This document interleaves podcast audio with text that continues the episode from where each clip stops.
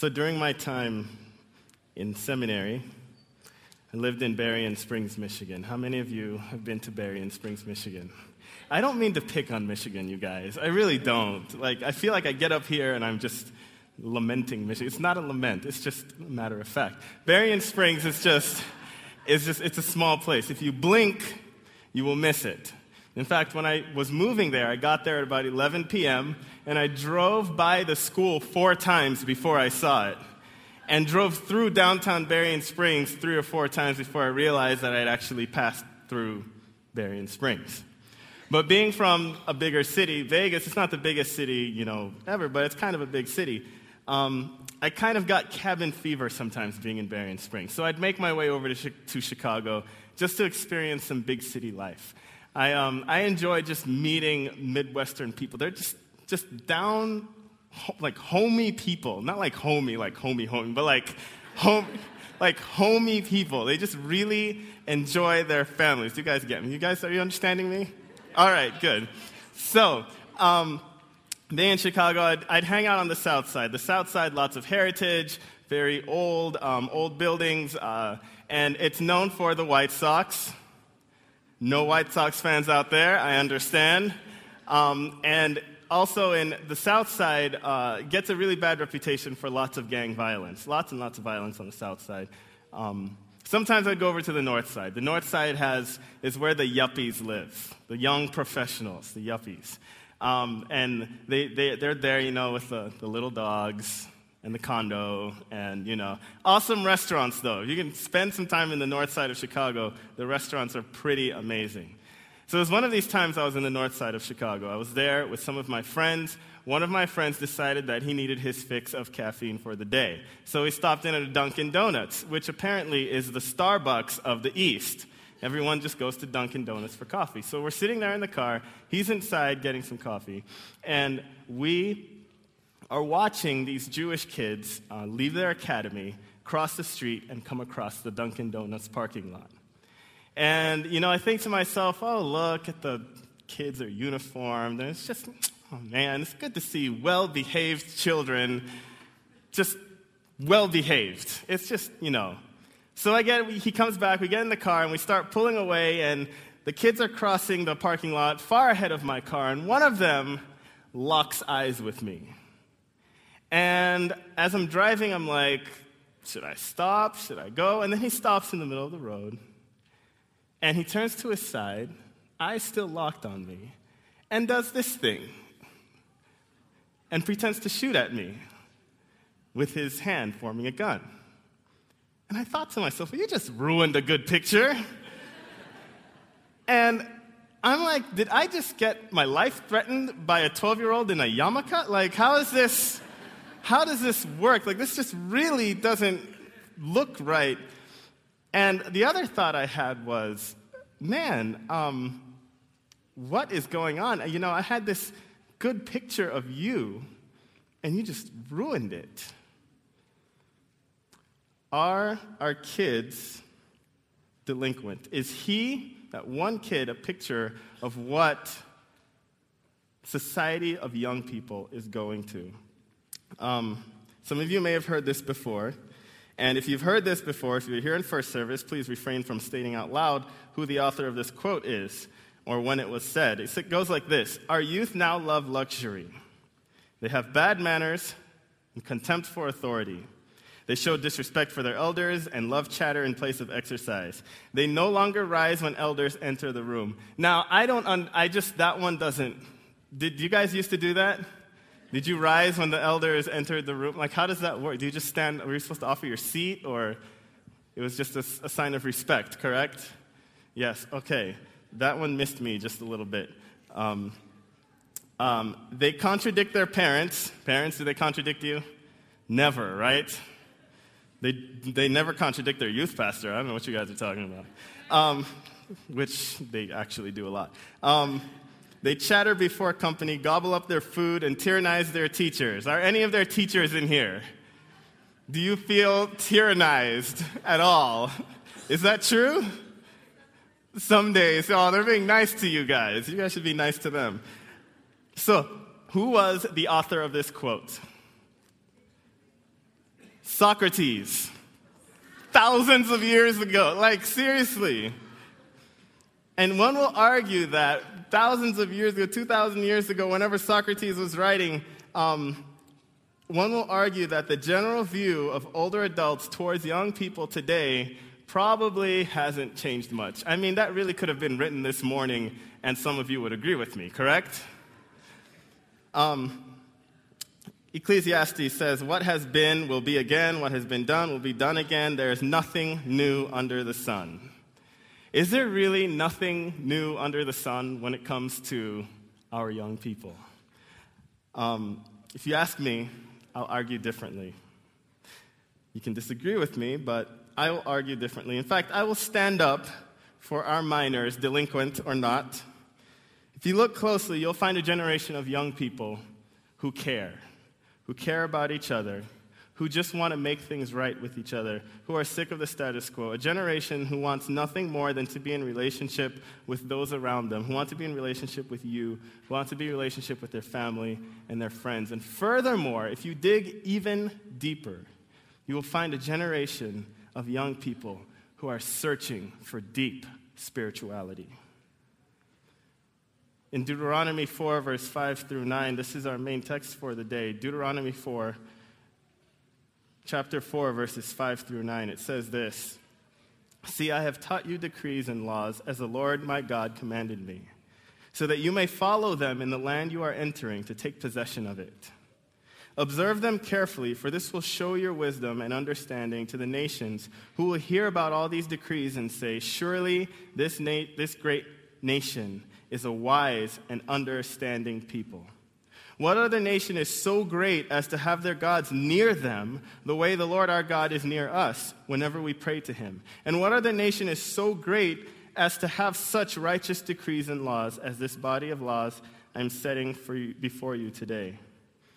Verse 9 says, Only be careful and watch yourselves closely so that you do not forget the things your eyes have seen or let them fade from your heart as long as you live. Teach them Teach them to your children and to their children after them.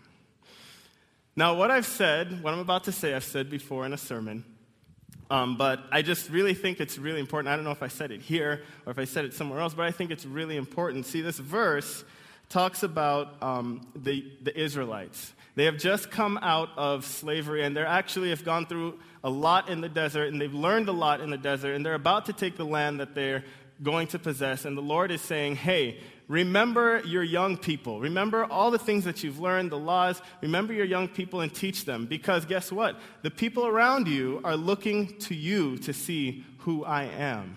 And when they look at you, they want to see that I am close to you. That's what gels with them. They see, because their gods, the pagan gods, they are fearful of them.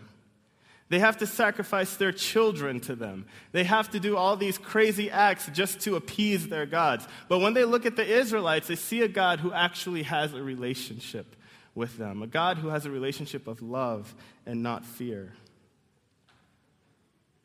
And so instead of taking up arms against Israel and taking up arms against Creator God, simply because they've heard of how awesome God is, they just want to know God and not fight. They're intrigued and interested in a God who has a relationship with his people. And that is a relationship of love and a re- not a relationship of fear. But often, time and time again, Israel fails to show their relationship of love with God. And often, time and time again, the credibility of God is lost in the nation of Israel. And the reputation of God is destroyed. So let me ask you something. Are there ways that we, as Christians, fail to accurately depict the character of God? Are there days when the reputation of God is tarnished by the sheer fact that we woke up that morning, decided to be nasty, but decided to carry our Christian name along with it? How many horrible wars, crimes, and actions, past and present, have been committed in the name of Yahweh God. I'll venture to say, and you're free to disagree with me, Youth, high school, youth, junior high, you guys aren't in here? Are you guys in here? Do you guys come to church? Are you here? Amen. All right, that's good. I would say make some noise, but that'd be like concert status, and that's this is a sanctuary. So don't do that. Um, you can't disagree with me, all right? But you know your parents can. That's all right. Um, I'll venture to say that our young people are leaving the church because we, as the Christian family, have tarnished the reputation of God. Not all the time, but often. And we've made God a four letter word among the communities of young people. Now, I'm kind of a fan of statistics, and I understand statistics can be twisted and turned to make them say whatever you want, but sometimes you see sheer numbers and it's really hard to ignore it. Um, now, I want, I'm going to go through some stats, and I want you to think back when you were my age and younger and what you thought of the church back then. And when I say my age, I will give you a reference. I was born in April of 85. I'll let you do the math. See, now I don't want to hear the laughter. I, see, I hear, I don't want any of you to know, oh, he's such a baby. Oh. I will leave. I will stop. It is 12.06 and I'm hungry. I will leave. But here are the numbers, all right? Here are the numbers, all right. This was um, done by uh, the Barna Group. The Barna Group is an organization that does um, uh, that surveys the Christian atmosphere in America as well as Christian, Christianity among young people and spirituality among young people. And here's one of the surveys they said here are some words and phrases that people could use to describe a religious faith. By the way, this is from the book called Unchristian. Um, please indicate if you think each of these phrases describes present day Christianity. They asked Americans ages 16 to 29 the first column is non Christians. It's a little blurry, maybe you can see that. The second column is churchgoers. And one of the phrases, top of the, top of the, top of the chart, phrases that describes present, present day Christianity is anti homosexual. Definitely a hot topic, definitely a controversial topic, definitely something that's always in the news. So Christianity is associated with that absolutely at the top. Right after that, judgmental. 87% of non Christians believe that Christians, they relate that phrase with present day Christianity. 52% of churchgoers, that's people who are actually here. That's you guys, by the way. You would classify yourselves as churchgoers, right? You can respond, right? Yes, all right, very good. Um, hypocritical, hypocritical, saying one thing, doing another. That's the third one down. 85% of non Christians and 47% of churchgoers describe present day Christianity as hypocritical. Below that, we have old fashioned, too involved in politics, out of touch with reality, insensitive to others, and boring. I'm offended. Not accepting of other faiths, and 61% of non Christians said that Christianity is confusing which is a little odd. You know, you just don't think, ah, it's kind of confusing, so I just won't even bother with it. But what I want to talk about actually is the third one hypocritical, saying one thing and doing another. Let's go on to the next, the next slide. Um, this was a survey done to uh, people, and they asked these are people who actually, they asked them, Do you know a Christian personally? Are you close friends with a Christian? And 84% of the people they asked said, Yes, I am very close friends with a Christian. And they asked them, All right, you 84% people who know a Christian, how many percentage of those Christians do you see a lifestyle difference? Well, only 15% of them do we actually see a lifestyle difference in how they live their lives. And so we think back on the chart that was just before that, something like 85% of people think that we're hypocritical, then you jump to a survey, this one, where it says, Yeah, I know a really good Christian. I know a Christian really well, but eh, I don't really see a lifestyle difference between a Christian and somebody who doesn't follow Christ. And we wonder why people think that we're hypocritical. Let's go to the next, the next slide. Um, Important Christian priorities. This was actually asked to born again Christians. Um, I don't know if you would consider yourself a born again Christian or an evangelical Christian, uh, slightly different description when it comes to these surveys, but we'll put ourselves in this, sure, why not? Lifestyle. was the most important Christian priority, to do the right thing, also put as not sinning. 37% of Christians said that. Discipleship, 31%. Evangelism, 25%. Worship, 25%. Relationships, 23%. Service, 18%. Now, I would say if they had asked a younger crowd, relationships and service would definitely start rising to the top because that's what young people really care about these days. Um, stewardship, 4%. Family faith, discipling your kids. Only 1% of those surveyed thought that that was an important Christian priority. And we wonder why young people leave the church. 10% are not sure what's important.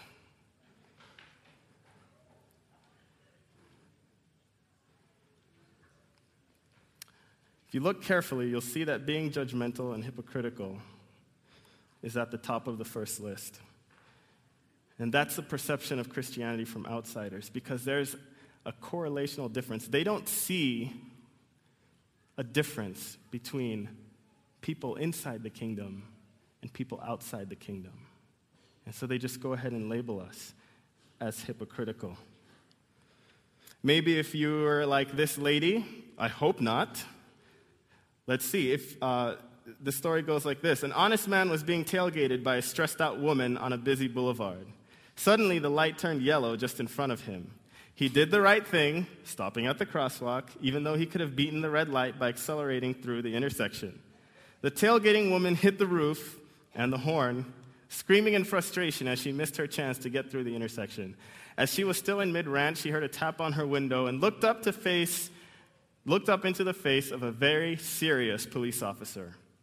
The officer ordered her to exit her car, and with her hands up, he took her to the police station where she was searched, fingerprinted, photographed, and placed in a holding cell. A couple of hours, after a couple of hours, a policeman approached the cell and opened the door. She was escorted back to the booking desk where the arresting officer was waiting with her personal effects. He said, You know, I'm very sorry for this mistake. You see, I pulled up behind your car while you were blowing your horn, flipping off the guy in front of you, and cussing a blue streak at him.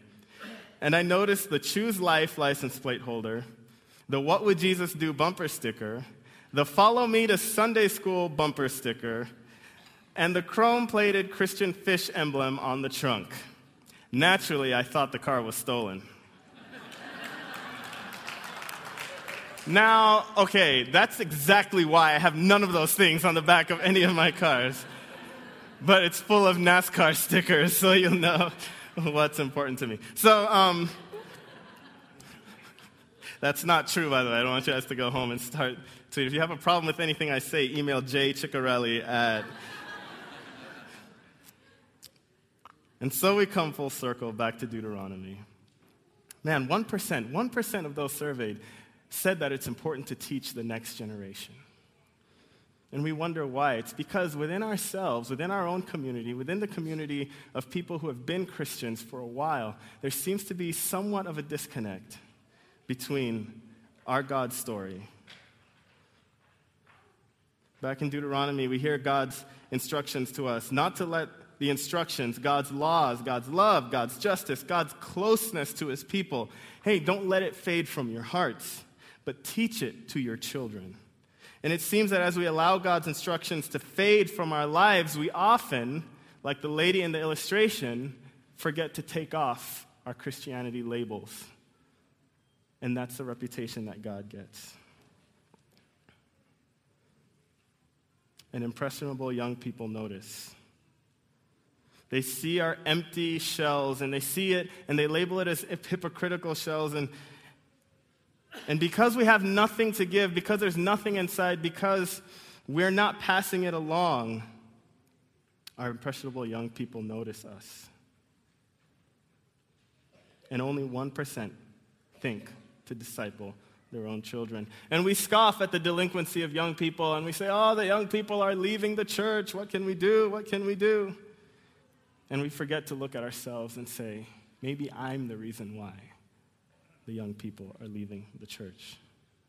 Now, some of you at, this time are thinking, man, Pastor Feedy, this is a very dreary sermon. You know, this is kind of, we're going to leave here really down, and it's just, you know, what are we going to do?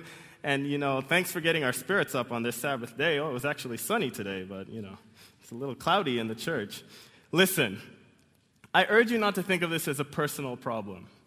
I urge you to think of this as a communal problem. You know, God, when, when God was working with the Israelites, whenever one person sinned, guess what? He held the whole community accountable to the sin of one person. And so think of this as a communal problem, as a community problem, something that we need to be aware of, both young and old. If you have kids or if you don't, it's something we absolutely need to be aware of. Besides, nothing can change if we just bury our heads in the sand and pretend that we're okay. What do they say? The first step to recovery is is acknowledgement, is admitting that there is a problem. And so what is the recovery? What is the solution?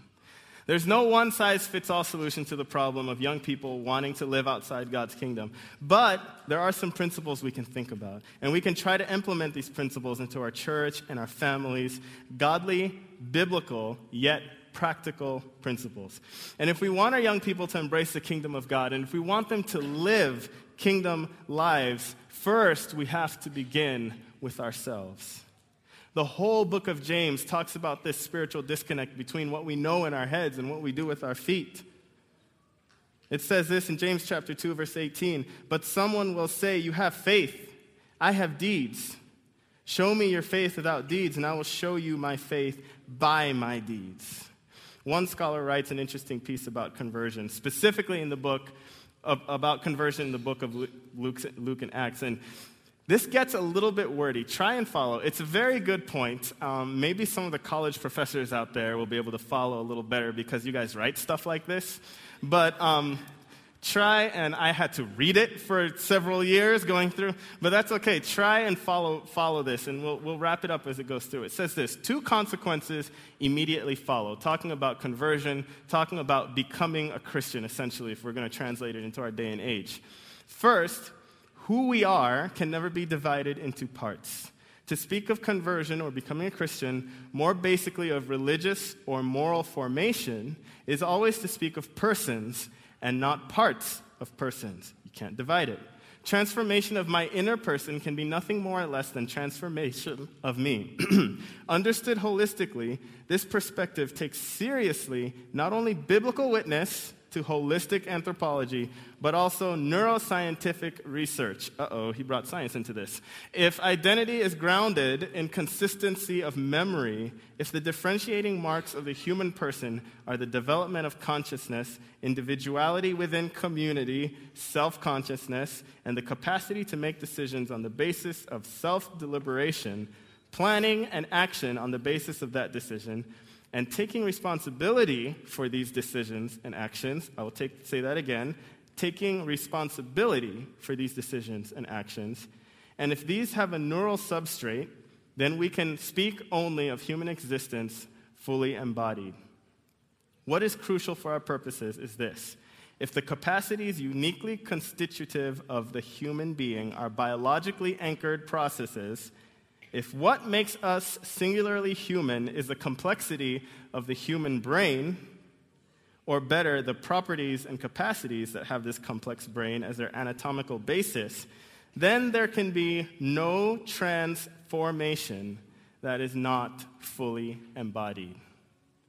If we're using our brains to capacity and it's part of our process as humans of discovering ourselves, any kind of transformation has to be fully embodied.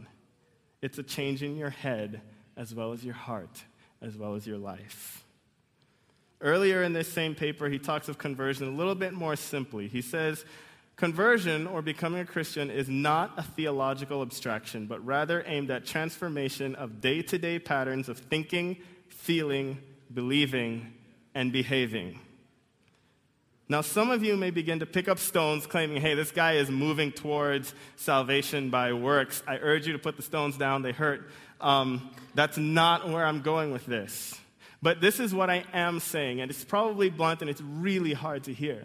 but God looks at the inside, correct? We have no doubt about that, right? God looks at the inside, right? Talk to me. I see heads nodding, but I'm a very, like, person. Yes, thank you, Joy. You can always count on Joy. Um, but when was the last time your children read your mind? Now, some of you think your children can read your mind, and some of you definitely can read your children's mind. It doesn't go back the other way very well. But um, what it's saying is this your children can only see what you do. And that's what they learn from the most. It's a transformation of day to day patterns, thinking, believing, and behaving. And that is, um, and that is what I call um, practical solution, practical probable solution number one. Like I said, there is no one thing, there is no one uh, uh, answer, one size fits all answer to this. That's why I said probable solution. I'm covering my own. I'm good. I can be a politician now, can't I? No? Okay, that's all right. I don't want to be. Um, practical, probable solution number one let them experience your faith. Your day to day patterns of thinking, feeling, believing, and behaving should mirror what you believe about the character of God, about the testimony of Jesus in Scripture. What you think and believe should be part of your everyday. Is your faith, what does your faith look like? That's the question that they're asking you. What does your faith look like? Is it a condemning faith? Is it a judgmental faith? Is it hypocritical faith? Is it a faith that points all people to the cross and back to Jesus? Is it a faith that cares for others? Is it a faith that speaks the truth in love? In Deuteronomy chapter 4, where it says, Don't let it fade from your heart, the literal translation, translation is, Don't let it withdraw from your heart. Don't let the law of God, the character of God, pull away from your heart. You have to keep it in. It's an active action of keeping the law of God in your heart. And you do that by living it. Ellen White says in our, high, our, our, Higher Calling, page 263 Fathers and mothers, teach your children that the only way to be truly happy is to love and fear God and enforce the lesson by your example. Let them see the peace of Christ ruling in your heart. Hello. Let them see the peace of Christ ruling in your heart and that his love pervades your life. And so we come to the teach it part, the next part of the verse in Deuteronomy. Teach it. What does that mean? I know some of us, we would love, we would absolutely love to just brainwash our kids, right? It would just, amen, definitely. it would be really convenient, but guess what? Not only is it illegal, but that's the easiest way to make them want to rebel against you because one day they'll figure out that, hey, I haven't been making my own choices and I want to do that in the worst way possible. And so, it's, there's another way of doing this. How can we teach God's principles to our offspring? I'm a big fan of teachable moments. As you're going through the day, um, as Jesus went through his day, he used teachable moments all the time. A fig tree and a mustard shrub become lessons on faith. Healing, fishing, roosters, they all became moments where he could teach his disciples who he is and what his mission is here on earth. Deuteronomy 6, verse 4 to 7 says, Hear, O Israel, the Lord our God, the Lord is one.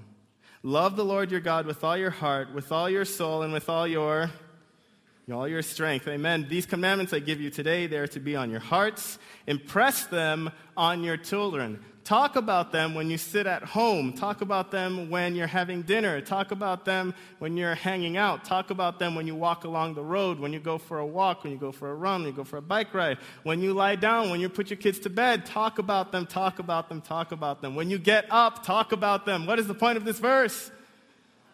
Talk about them. Talk to your kids. It means vocally acknowledging the presence of God in the everyday. And yes, shamelessly I just referenced one of my past sermons.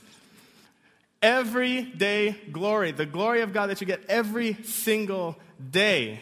You know what? I just, I'm sorry, I'm going to have to call you up. Pastor Lou is sitting over there. Pastor Lou was actually one of my mentors in undergrad, Pastor Lou Gray. He, um, I was an intern in his church for nine months, it was, and I love his email address. I'm not going to tell you at what it is because then you'll send him bad stuff about me. But it says, um, Lou say glory, right? Is that correct?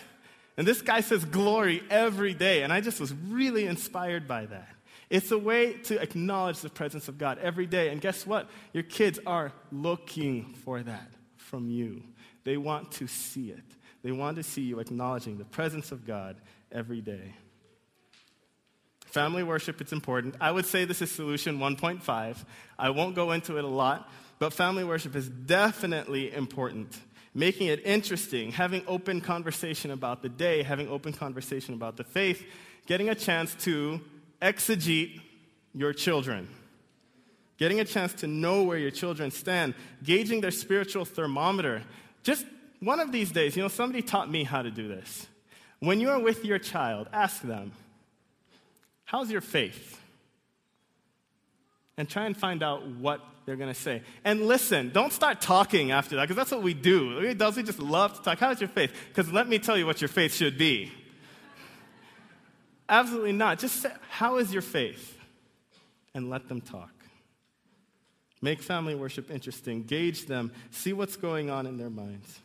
But just as important, definitely don't let the teachable moments pass. Hey, guess what else is a teachable moment? When we as adults, as mentors, as when we fail, when we fall flat, when we mess up, and then when we fess up, that is some of the biggest teachable moments your kids will ever have. And when they mess up, and when they have to fess up, another huge teachable moment for you and the young people around you.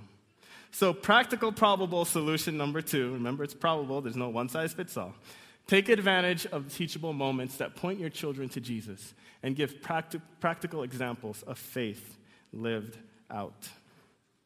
Ellen White writes again about the home, saying, Parents, now is the time to form in your children habits of industry, self reliance, and self control, to cultivate economy and business tech. Guess what? Some of you have some kids who are freshmen in college, right?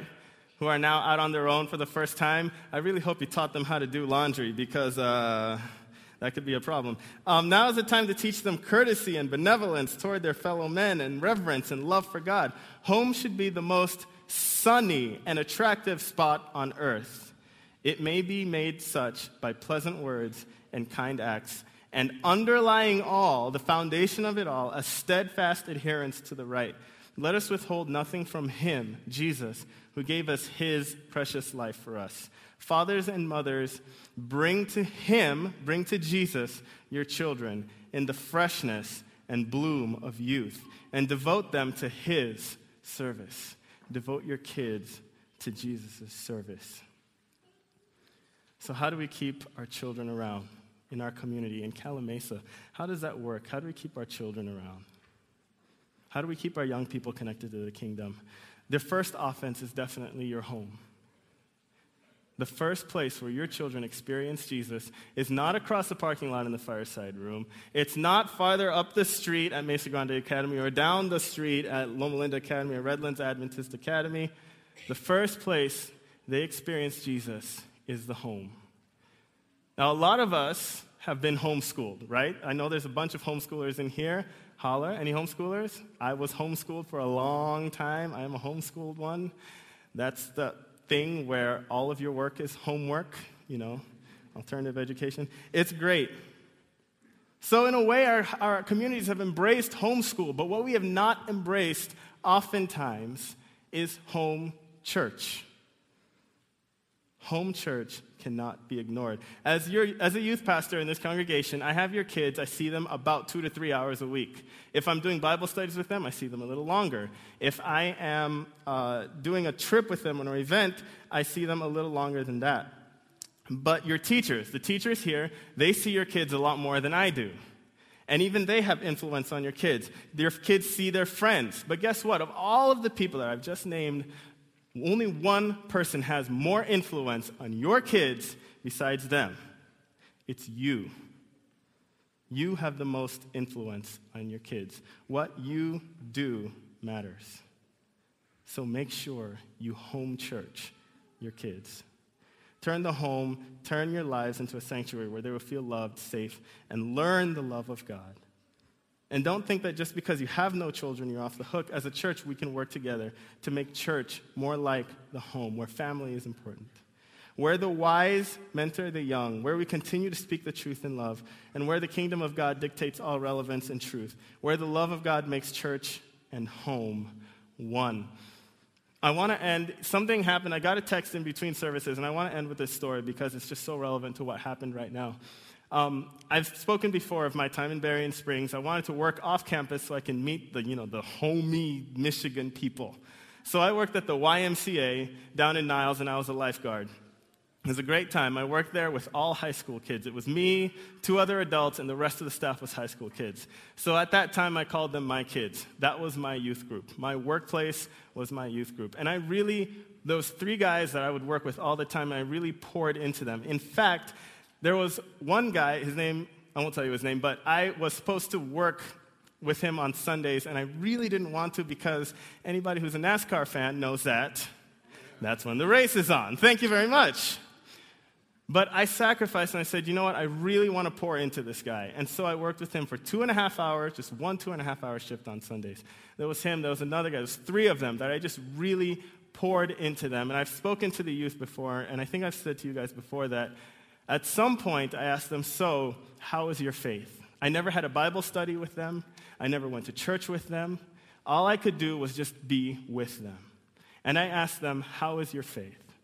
And one of them said, You know what? I think of church a lot like Facebook. Everyone's just so fake on there. And he was speaking specifically about a church in, in, in, um, in Niles, not Niles, Michigan, South Bend, Indiana, which is just down the street. And it was his congregation where his grandmother took him, and he's like, you know, I don't want to go there anymore. It's a big, beautiful, elaborate church, big, beautiful, elaborate services, but it's Facebook church. Everyone shows up and puts this mask on, and I'm just sick of it. And he actually would not get on Facebook because of that. So, guess what I got this morning from him? A Facebook invite. I was like, whoa, this guy is on Facebook. Welcome. I said, welcome, don't get addicted as we all do. He sends me a message back. He's like, Hey, it's good to hear from you. You know what? I've been thinking of our conversations, and I'm going into college next year, and I've really decided that I want to go to a Christian college. Can you suggest one? I didn't have one sermon with this kid. I never gave him a Bible study. All I could do was pray for him and just be with him. They're looking at you, they're looking at us. They want to experience life with us and experience life together.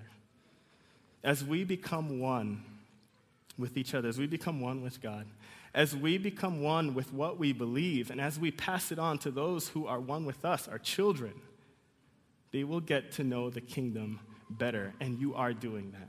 You are doing that. I get to spend time with your kids, and they're wonderful. You guys are doing that. And I praise the Lord for that. Let's love our kids into the kingdom. Amen?